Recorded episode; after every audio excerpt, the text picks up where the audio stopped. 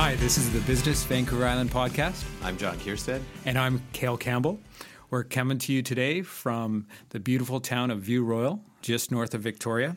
And today we're going to be talking about business. Well, I'd like to think I'm an expert. We're your smart friend anyway in the hot tub business. But yeah, we have three stores. We just got the third store open. And yeah, it's a little different in each marketplace, but certainly our retailing is a very popular business on the island here. And there's all kinds of direct to customer businesses out there. So Yeah, I mean, everything from farmers markets to, I don't want to use chain stores as a negative, but, Yeah. uh, you know, island owned chains that have done really well from Andrew Sheret to Art, Island Arctic Spas. I was just looking at the Stats Canada census in 2016. They did a really good dive into the communities and into the households, and there's about 250,000 households that are owned. Mm-hmm. And like about, homeowners. We like homeowners and about 110,000 renters. So, you know, huge opportunity in the business to consumer market to sell to the owners, but also renters Absolutely. s- selling different services. Good. Um, yeah, we've actually been looking at the rental market as an area where we could maybe first start introducing people to the idea of owning a hot tub in their backyard. And there's a lot more plug and play sort of hot tubs that you could literally just plug in and take to your next home if you want, or when you do buy a house, you can still keep the same spa. We're always looking for new people to sell to. You know, if we could come up with a little kids spa, it would be, it would be really good. That's great. And, and definitely, you know, when we're looking at the different communities, you know, the Capital Regional District or Nanaimo is where a lot of the populations are. But definitely as you get further up island, even to the North Island, up Port Hardy, Port Alice Way, you know, there are consumers up there. They're just not quite as concentrated as Campbell River South and kind of Port Alberni. Yeah, I uh, gotcha. Um, you know, the interesting thing is we actually sell a lot of spas into kind of remote places, and I think it's mainly because there are not a lot of other things to do in those places. So having something, enter, you know, businesses that focus on stuff that you can do in your own home, and people are really making their backyards kind of their, you know, instead of going somewhere, you're already in paradise. You know, they're building their backyards the way they want them. So there's a lot of opportunity for businesses that deliver like, you know, gazebos, you know, gardening, landscaping, you know, dock building companies and stuff like that. So we're seeing lots of interest all around the, the island where people are building their backyard paradises. And I suppose any businesses that focus on energy efficiency and such as well, because, you know, the cost of fuel, the cost of electricity, all of these things are going up. I noticed just listening to the radio, I hear lots of advertising for 360 Comfort, which is a, you know, another island business that focuses on heat pumps and stuff like that, energy efficient things. So I think that it's, you know, the consumers that we can reach on the island is pretty vast. Yeah, exactly. At 306 degree comfort. I believe they're one of our clients as well. Yeah, and just looking at the numbers, we both have kids and families. There's about 100,000 children on Vancouver Island, and, you know, we're always buying stuff for our kids. I Yeah, went, no kidding. I went to a local bike shop and picked up a run bike for my son. He's only two and a half, but he loves to get out biking with dad. Oh, cool. And then on the adult side, kind of teenage to 65, there's about half a million adults who are, you know, active consumers.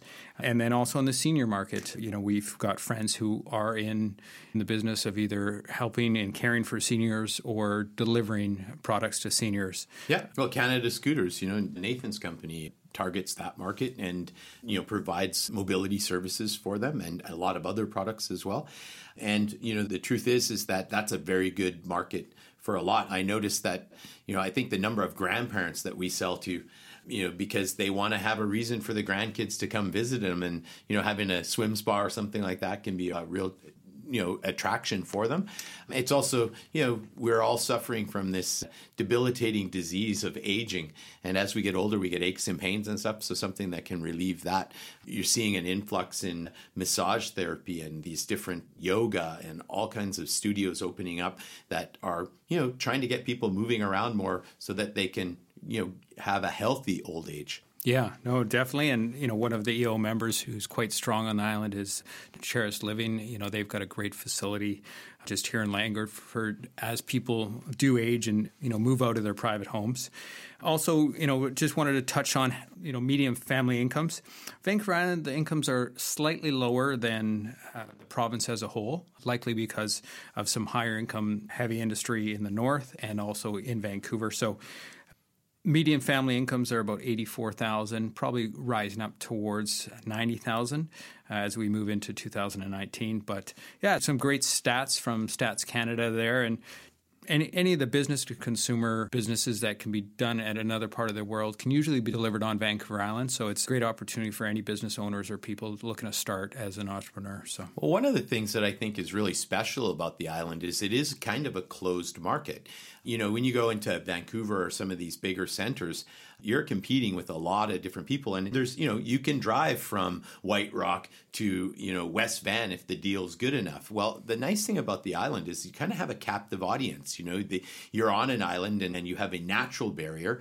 And it allows us to you know if you can establish a good relationship with the clients and you know get a good reputation in the marketplace loyalty. I mean we've seen in the past you know the you know thrifty foods was one of those uh, success stories where it was a local chain that eventually got bought by a bigger chain but there's still very much a community based company. And I'm glad that they've kept those roots in their marketing and how they address people. But you're seeing that, you know, if you work hard and you're in this isolated market, I think that businesses' reputation, you know, there's loyalty here. And I find that people on the island are particularly loyal. I really, I've really been pleasantly surprised that if you really work hard for them, they work hard for you too, right? Mm-hmm by the same token, if you don't do a good job, it's a small market. You know, it's kind of like if you grew up in a small town, everybody knows what's going on. You want to make sure that you keep your nose clean and you do a good job, right? Yeah, exactly. Well, that's great. We're going to wind this one up for today. I'm Cale Campbell. I'm John Kiersted. And thanks for listening to the Vancouver Island podcast. And if you have any questions or comments, please comment or do a review on any of your podcast services. Thanks so much. Thank you. Have a great day.